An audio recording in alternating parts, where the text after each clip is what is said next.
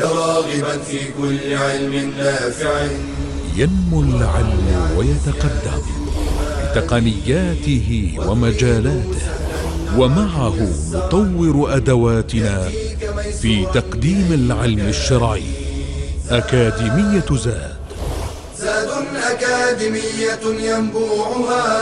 صاف صاف ليروي غلة الظمآن. هذه عقيدتنا الصحيحة فطرة تنفي الشكوك بواضح البرهان بشرى لنا زاد أكاديمية للعلم كالأزهار في البستان السلام عليكم ورحمة الله وبركاته.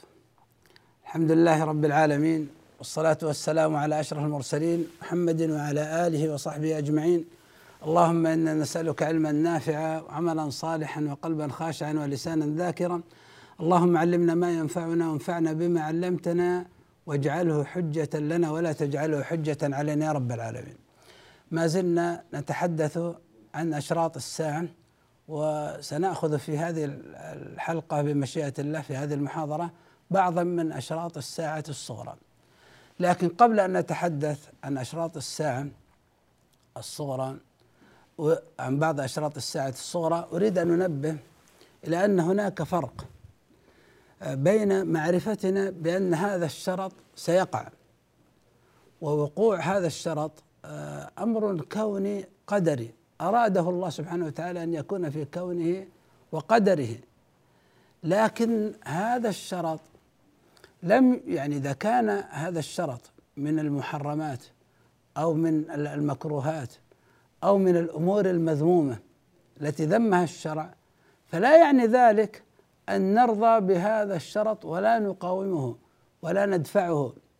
فمثلا آه ظهور قبض العلم بقبض العلماء وظهور الجهل. مثال مثلا إذا رأى الإنسان أن هناك العلماء يتخطفون في عصره رأى أن كبار العلماء هذا مات وهذا مات وهذا مات فيقول خلاص الآن يقبض العلم ويظهر الجهل. إذا هو هذا الأمر حادث لا محالة. إذا نترك طلب العلم. لا هذا غير صحيح. هذا فهم غير صحيح. لأن هذا الشرط قد يظهر وقد يختفي. فيأتي أناس يطلبون العلم ويظهر علماء آخرون ويفشو العلم ويقل الجهل ثم يأتي مرة أخرى وهكذا. لكنه في آخر الزمان عند قرب القيامة ينتهي العلم بكتاب الله وسنة النبي صلى الله عليه وسلم. وهكذا المقصود ليس هناك فرق بين الأمور الكونية القدرية وبين الأحكام الشرعية الأمور الشرعية الإرادية الطلبية. فالأمور الكونية والأحكام القدرية التي يقع ضمنها الغيوب المستقبليه هذه واقعة لا محالة. ما واجبنا؟ واجبنا تجاه التصديق. بها قبل وقوعها. فإذا وقعت ننظر إلى الأحكام الشرعية التي ينبغي أن نقوم بها إذا حضر هذا الشرط فنمتثل الأحكام الشرعية. أما الأحكام الشرعية فنحن متعبدون بها في كل وقت ونمتثل الأحكام الشرع. مثلا يفشو الزنا. يكثر من أشراط الساعة أنه ينتشر الزنا ويكثر شرب الخمر و وطبعا وهذا بسبب ماذا؟ بسبب مثلا الاختلاط بسبب هل معنى ذلك؟ خلاص نحن نقول طالما القضية قد تحدث مثل هذه فنستسلم هذا غير صحيح. نحن متعبدون شرعا بنشر الفضيلة ومقاومة الرذيلة والدعوة إلى العفة ومقاومة المحرمات وهكذا. فلا بد أن يكون هذا الأمر واضح. ليس المقصود بأشراط الساعة أن الإنسان يستسلم للأحداث ولا يكون له دور ولا يقوم بالأسباب. هذا لا يمكن البتة ليس هذا الصحيح. ولذلك يعني مسألة مسمى المهدي المنتظر المهدي المنتظر. إذا كان منتظر بمعنى نؤجل كل جهد ونعطل كل سعي من شأنه التمكين للإسلام ورفع رايته إذا كان هذا المقصود بالمهدي المنتظر هذا ليس منتظر عند أهل السنة والجماعة. هذا المهدي المنتظر عند الرافضة. أما أن الإنسان وهو يعمل بالأسباب تعليم الناس والدعوة إلى الله ونشر الإسلام ويقول يترقب أن يظهر المهدي كشرط من أشراط الساعة ويستبشر بذلك فهذا مهدي منتظر عندنا. لذلك يا إخوان مهدي الرافضة يقول عنه ابن القيم رحمه الله هم ينتظرونه كل يوم يقفون بالخيل على باب السرداب. ويصيحون به أن يخرج إليهم. اخرج يا مولانا. ثم يرجعون بالخيبة والحرمان. فهذا دأبهم ودأبهم. قال رحمه الله لقد أصبح هؤلاء عارا على بني آدم وضحكة يسخر منهم كل عاقل. انظروا هذا كلام ابن القيم عن مهد الرافضة يا إخوان العمل بالإسلام وإقامة دولته على وجه الأرض هذا هذا الأمر من ظن أنه في زماننا هذا أنه غير ممكن حتى يأتي المهدي وينزل عيسى عليه السلام هذا توهم باطل. الذي يظن أنه خلاص الإسلام لن تقوم له قائمة على وجه الأرض ولن يعود الناس يتمسكون بالإسلام ولن ينتشر الإسلام في العالم كله. الذي يظن أن هذا لن يكون إلا إذا جاء المهدي ولذلك خلاص تعطل تعطلت الأمور. هذا توهم باطل لأن الله سبحانه وتعالى ورسوله صلى الله عليه وسلم لم يخبرنا أنه لا عودة للإسلام ولا سلطان له على وجه الأرض إلا في زمانهما. هذا الأمر غير صحيح لم يرد في الكتاب والسنة كذلك. بل من الجائز أن يتحقق ذلك قبلهما إذا أخذ المسلمون بالأسباب الموجبة لذلك. بعض الناس يا إخوان بسبب هذا التوهم الباطل وأرادوا أن يدعوا الناس للعمل بالأسباب فصار العمل بالأسباب صحيح. ولكنهم هذا التوهم الباطل وافقوا عليه ثم نفوا المهدي وهذا خطأ هذا خطأ وأسلوب غير صحيح. إنما أنت التوهم الباطل تدفعه وتؤمن بالأحاديث الصحيحة في المهدي وفي عيسى عليه السلام وهكذا.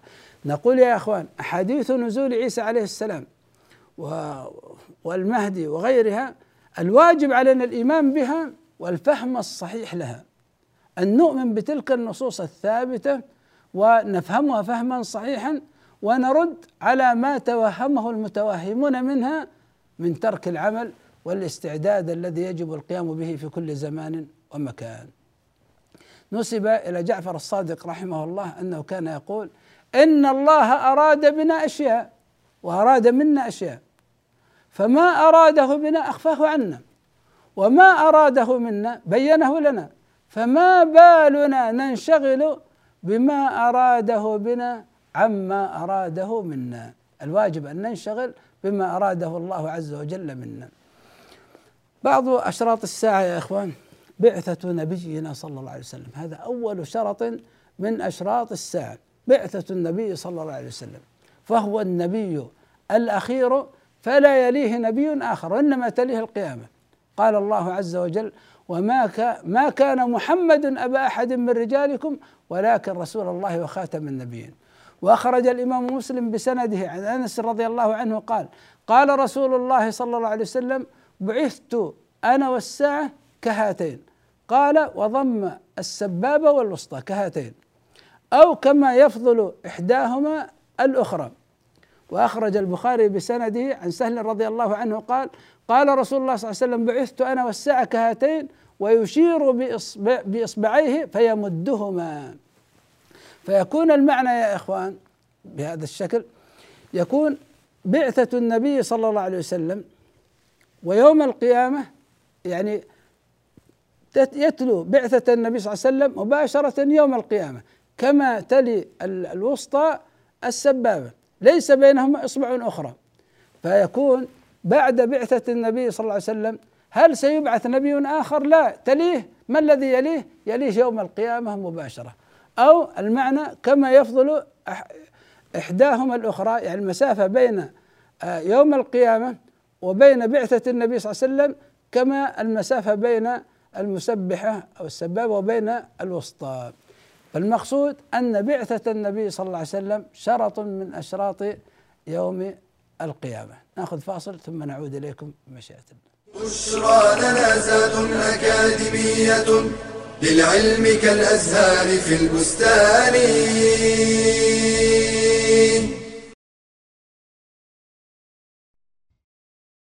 للسفر فوائد عديدة. وآثار حميدة. وقديما قال الشافعي رحمه الله تغرب عن الأوطان في طلب العلا وسافر ففي الأسفار خمس فوائد. تفرج هم واكتساب معيشة وعلم وآداب وصحبة ماجد. وينبغي للمسافر أن يحرص قبل سفره على أمور منها صلاح النية بالسفر بأن يكون لطاعة أو أمر مباح أن يستخير ويستشير. التوبة وقضاء الدين والتحلل ممن أساء إليهم.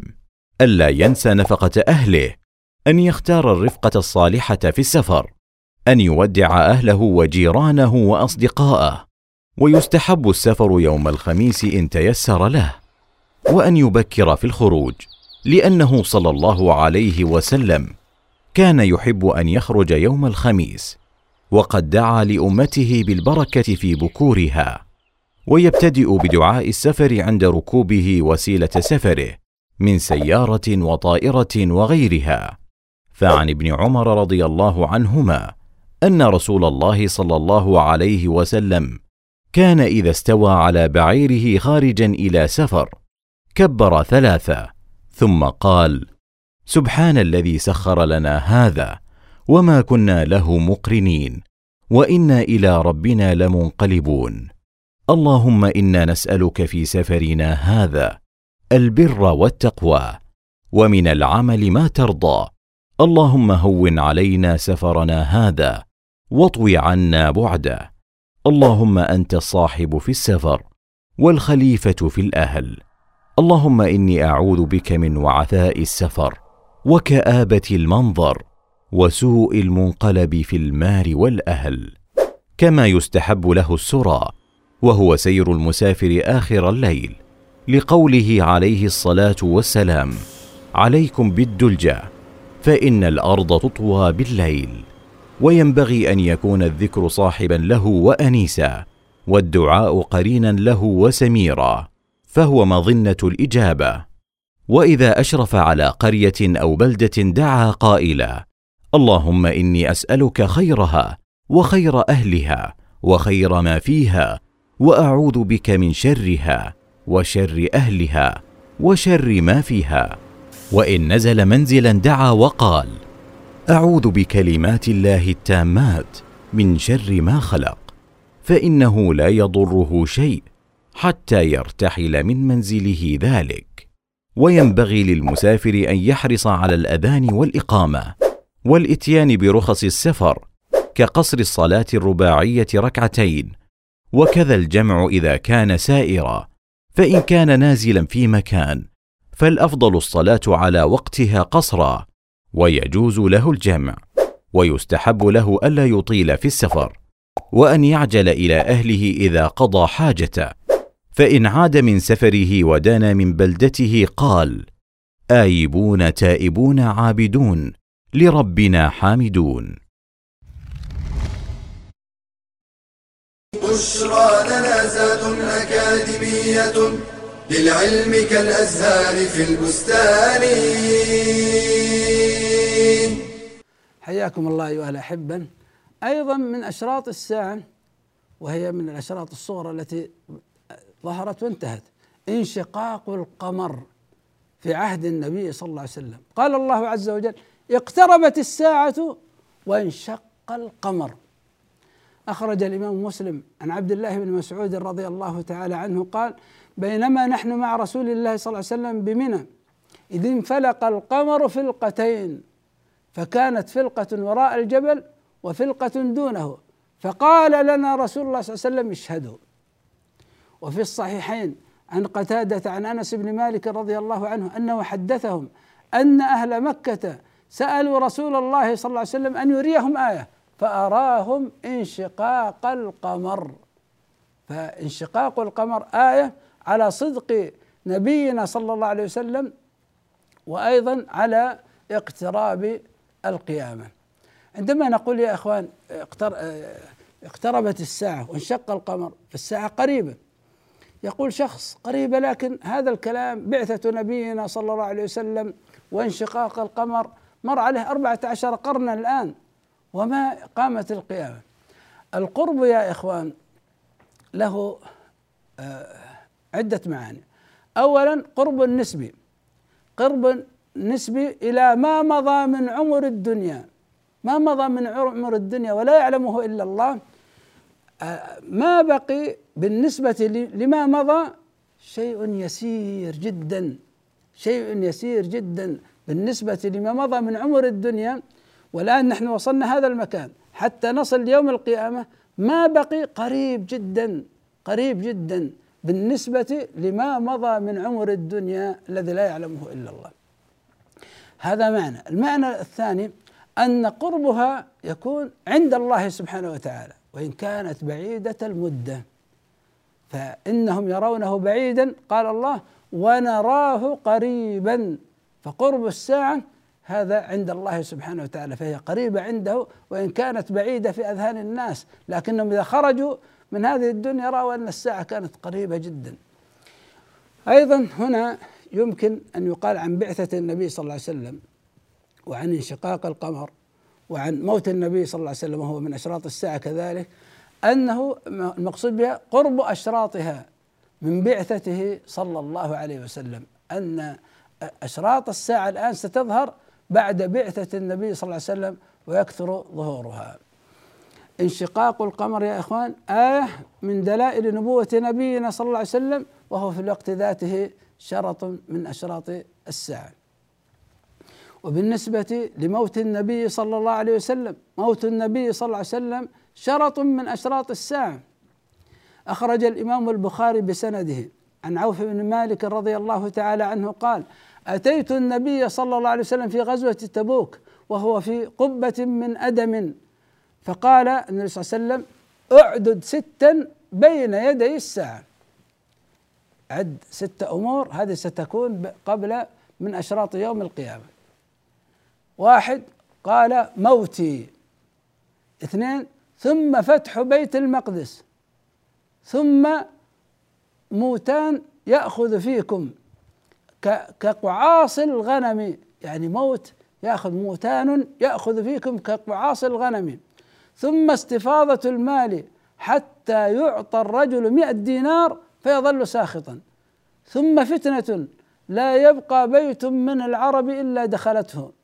ثم هدنة تكون بينكم وبين بني الأصفر فيغدرون فيأتونكم تحت ثمانين غاية تحت كل غاية اثنا عشر ألفا. هذه ستة أمور تكون بين يدي الساعة أولها موت النبي صلى الله عليه وسلم. فبموته صلى الله عليه وسلم وهو بعده ماذا؟ بعده يأتي يوم القيامة. ما في نبي ما في أي أمر اخر انقطع الوحي. فموت النبي صلى الله عليه وسلم إذا كانت بعثته صلى الله عليه وسلم بعدها يوم القيامة فموته دل ذلك على قرب يوم القيامة. ثم فتح بيت المقدس. فتح بيت المقدس قد حدث في عهد عمر بن الخطاب رضي الله عنه تم فتح بيت المقدس سنة 16 للهجرة. لكن هل سيفتح مرة أخرى؟ هذا هذا بعض الأشراط تتكرر بعض أشراط الساعة تتكرر. ثم موتان يأخذ فيكم كقعاص الغنم. هذا يدل موتان يعني كثرة الموت. وقعاص الغنم هذا داء يأخذ الدواب فيسيل من أنوفها فتموت فجأة. والمقصود أنه يحدث فيكم موت يعني كثير. قيل أن هذا الموتان الذي يأخذ في الناس كقعاص الغنم أنه حدث في طاعون عمواس في بلاد الشام. هذا الطاعون مات فيه خلق كثير من الصحابة رضي الله عنهم ومن غيرهم. ممكن هذا ممكن يكون يعني غيره لكن هذا حدث وراء الناس هذا الكثرة من الموت وكان الموت فجائي وانتشر هذا الطاعون وهكذا. ثم استفاضة المال حتى يعطى الرجل مئة دينار فيظل ساخطا يعني بسبب كثرة المال يعطى الإنسان العطاء الكثير لكن مع هذا لا يرضى به ويراه قليلا. ثم فتنة لا يبقى بيت من العرب إلا دخلته. ممكن هذه الفتن المقصود بها ما حدث في عهد الصحابة بعد موت عمر بن الخطاب رضي الله عنه في أواخر خلافة عثمان وانتهت آه، يعني أو افتتحت هذه الفتن بمقتل عثمان رضي الله عنه واستمرت الفتنة بعده وحدث القتال موقعة الجمل موقع الصفين وهكذا. ثم هدنة تكون بينكم وبين بني الأصفر الروم. آه فيغدرون فيأتونكم تحت ثمانين غاية يعني راية تحت كل راية اثنا عشر ألف. قيل هذه معركة الملحمة الكبرى. هذه سنتحدث عنها بمشيئة الله في الأشراط التالية. من أشراط الساعة التي أخبرنا عنها النبي صلى الله عليه وسلم وهي مشهورة التطاول في البنيان. قال جبريل للنبي صلى الله عليه وسلم قال له فأخبرني عن الساعة. قال ما المسؤول عنها بأعلم من السائل. يعني لا أنت تعرف ولا أنا أعرف. قال فأخبرني عن أماراتها يعني عن أشراطها. قال أن تلد الأمة ربتها وأن ترى الحفاة العراة العالة رعاء الشاء يتطاولون في البنيان. نبدأ بأن تلد الأمة ربتها قبل التطاول في البنيان. أن تلد الأمة ربتها قيل المعنى كناية عن كثرة الفتوحات الإسلامية وكثرة السرار وهن الإمام. فتلد الأمة ولدا أو بنتا ويكون هذا هو يكون الولد سيد لأمه لأنه ابن سيدها. أو تكون البنت يعني سيدة لأمها. أن تلد الأمة ربتها أو ربها. ربها يعني ولدها. تلده ثم يكون هو سيدها. تلد بنت ثم تكون بنتها سيدتها. قيل هذا معنى وهو يعني أن تكثر الفتوحات ويصبح عند المسلمين السراري وهكذا. أو كناية عن كثرة العقوق. يحدث في الأمة عقوق فيعامل الولد الولد يعامل أمه معاملة فيها جفاء كأنه سيدها. أو تعامل البنت أمها معاملة فيها جفاء كأنها سيدتها. إذا إما أن يكون كناية عن كثرة الفتوحات أو كناية عن كثرة العقوق. أن تلد الأمة ربتها كذلك التطاول في البنيان. التطاول في البنيان إما من ناحية الطول والارتفاع فهذا يبني أطول من الآخر وكل يبني أطول من الآخر حتى فيحدث تطاول في البنيان بعد أن كانوا رعاة حفاة رعاة الشاء كانوا يعيشون في الخيام ونحو ذلك وإذا بهم يستوطنون الحضر ثم يرتفع البنيان وتأتي ناطحات السحب وهكذا. وكل يبني ويبني أن يعني يحاول أن يكون أرفع بيته أرفع من بيت جاره ويتطاولون في ذلك. وقيل معنى آخر أن التطاول في البنيان المقصود به من ناحية الزينة والزخرفة. كل يتطاول على أخيه أو على جاره في زخرفة وتزيين بيته. وهذه من يعني أشراط الساعة التي هي ظاهرة يعني أمام الناس. نأخذ فاصل ثم نكمل بمشيئة الله معكم. بشرى لنا زاد أكاديمية للعلم كالأزهار في البستان.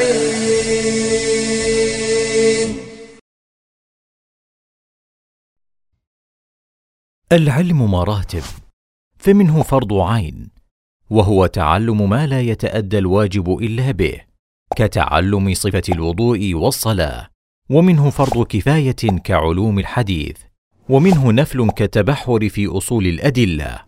فلا بد من التدرج فيه خطوة خطوة فإن من رام أخذه جملة ذهب عنه جملة ولكن الشيء بعد الشيء مع الليالي والأيام.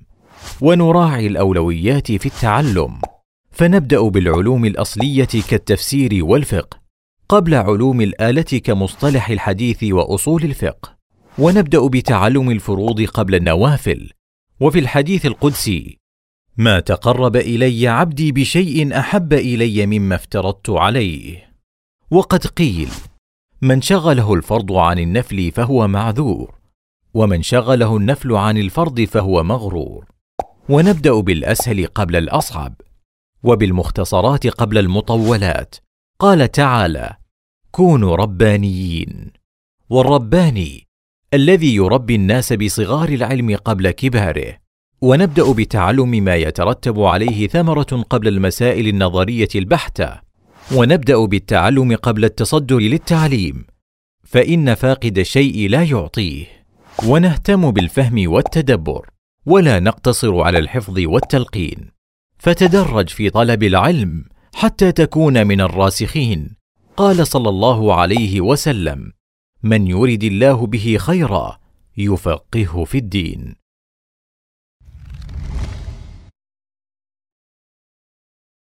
بشرى لنا زاد أكاديمية للعلم كالأزهار في البستان.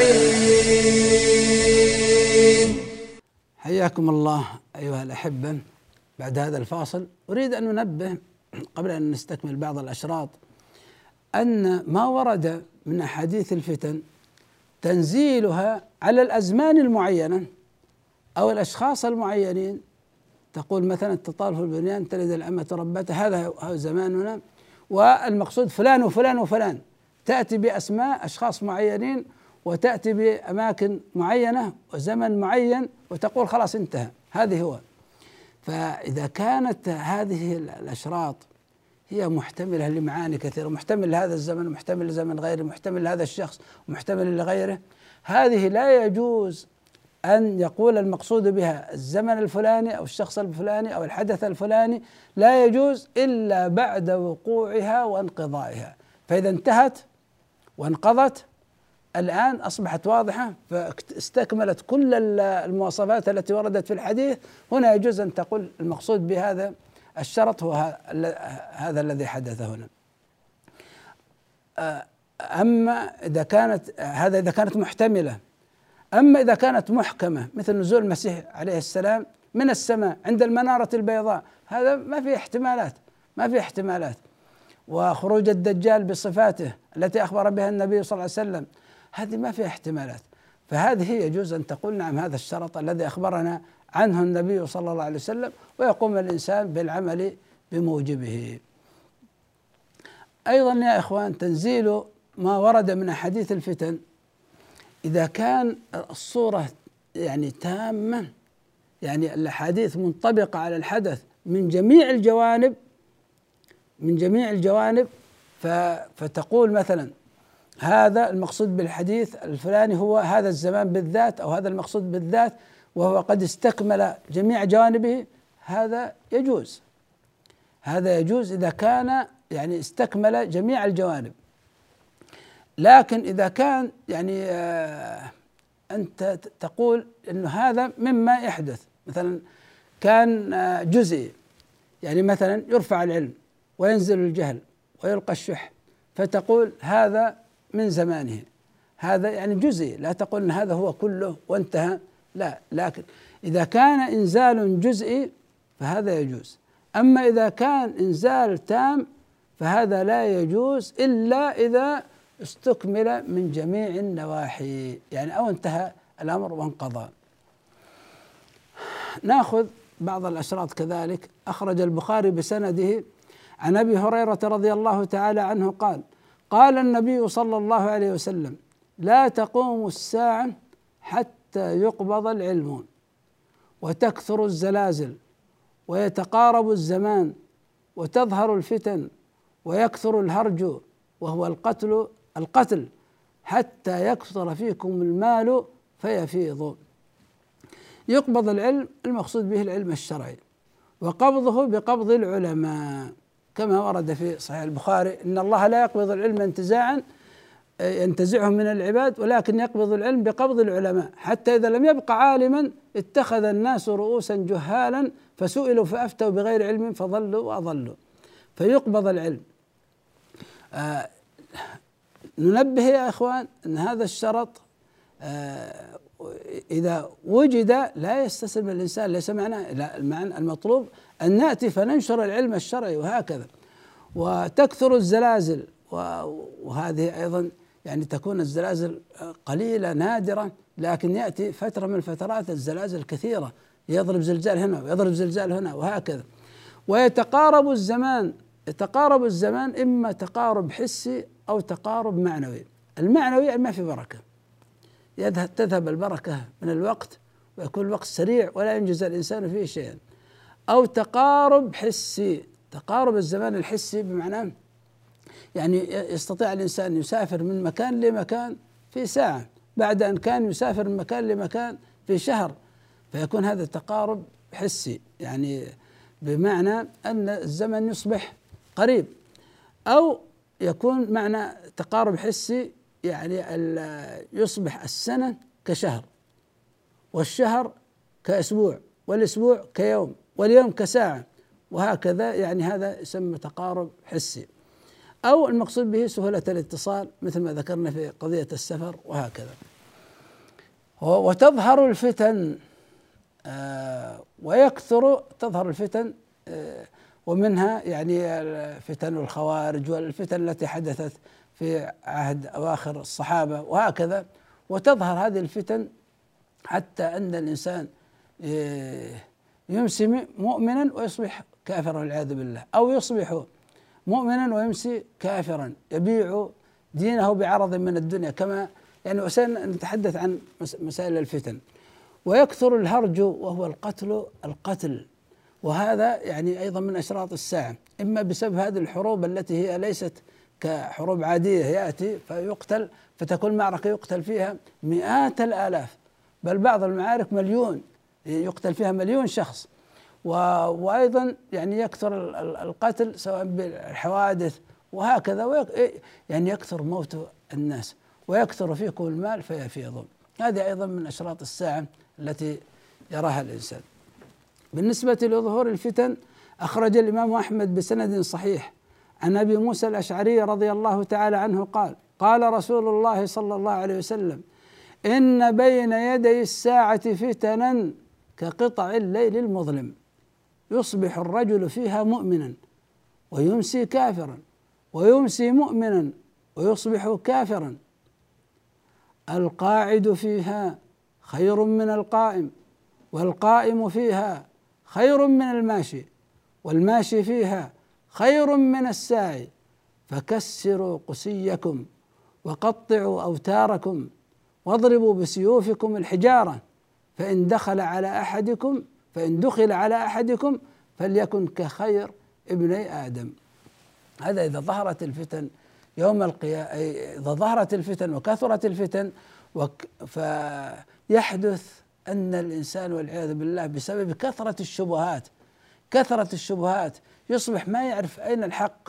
ف فيكون يصبح مؤمنا وإذا به بسبب كثرة الشبهات التي يعني انتشرت وطمت يمسي كافرا. يمسي مؤمنا يصبح كافرا.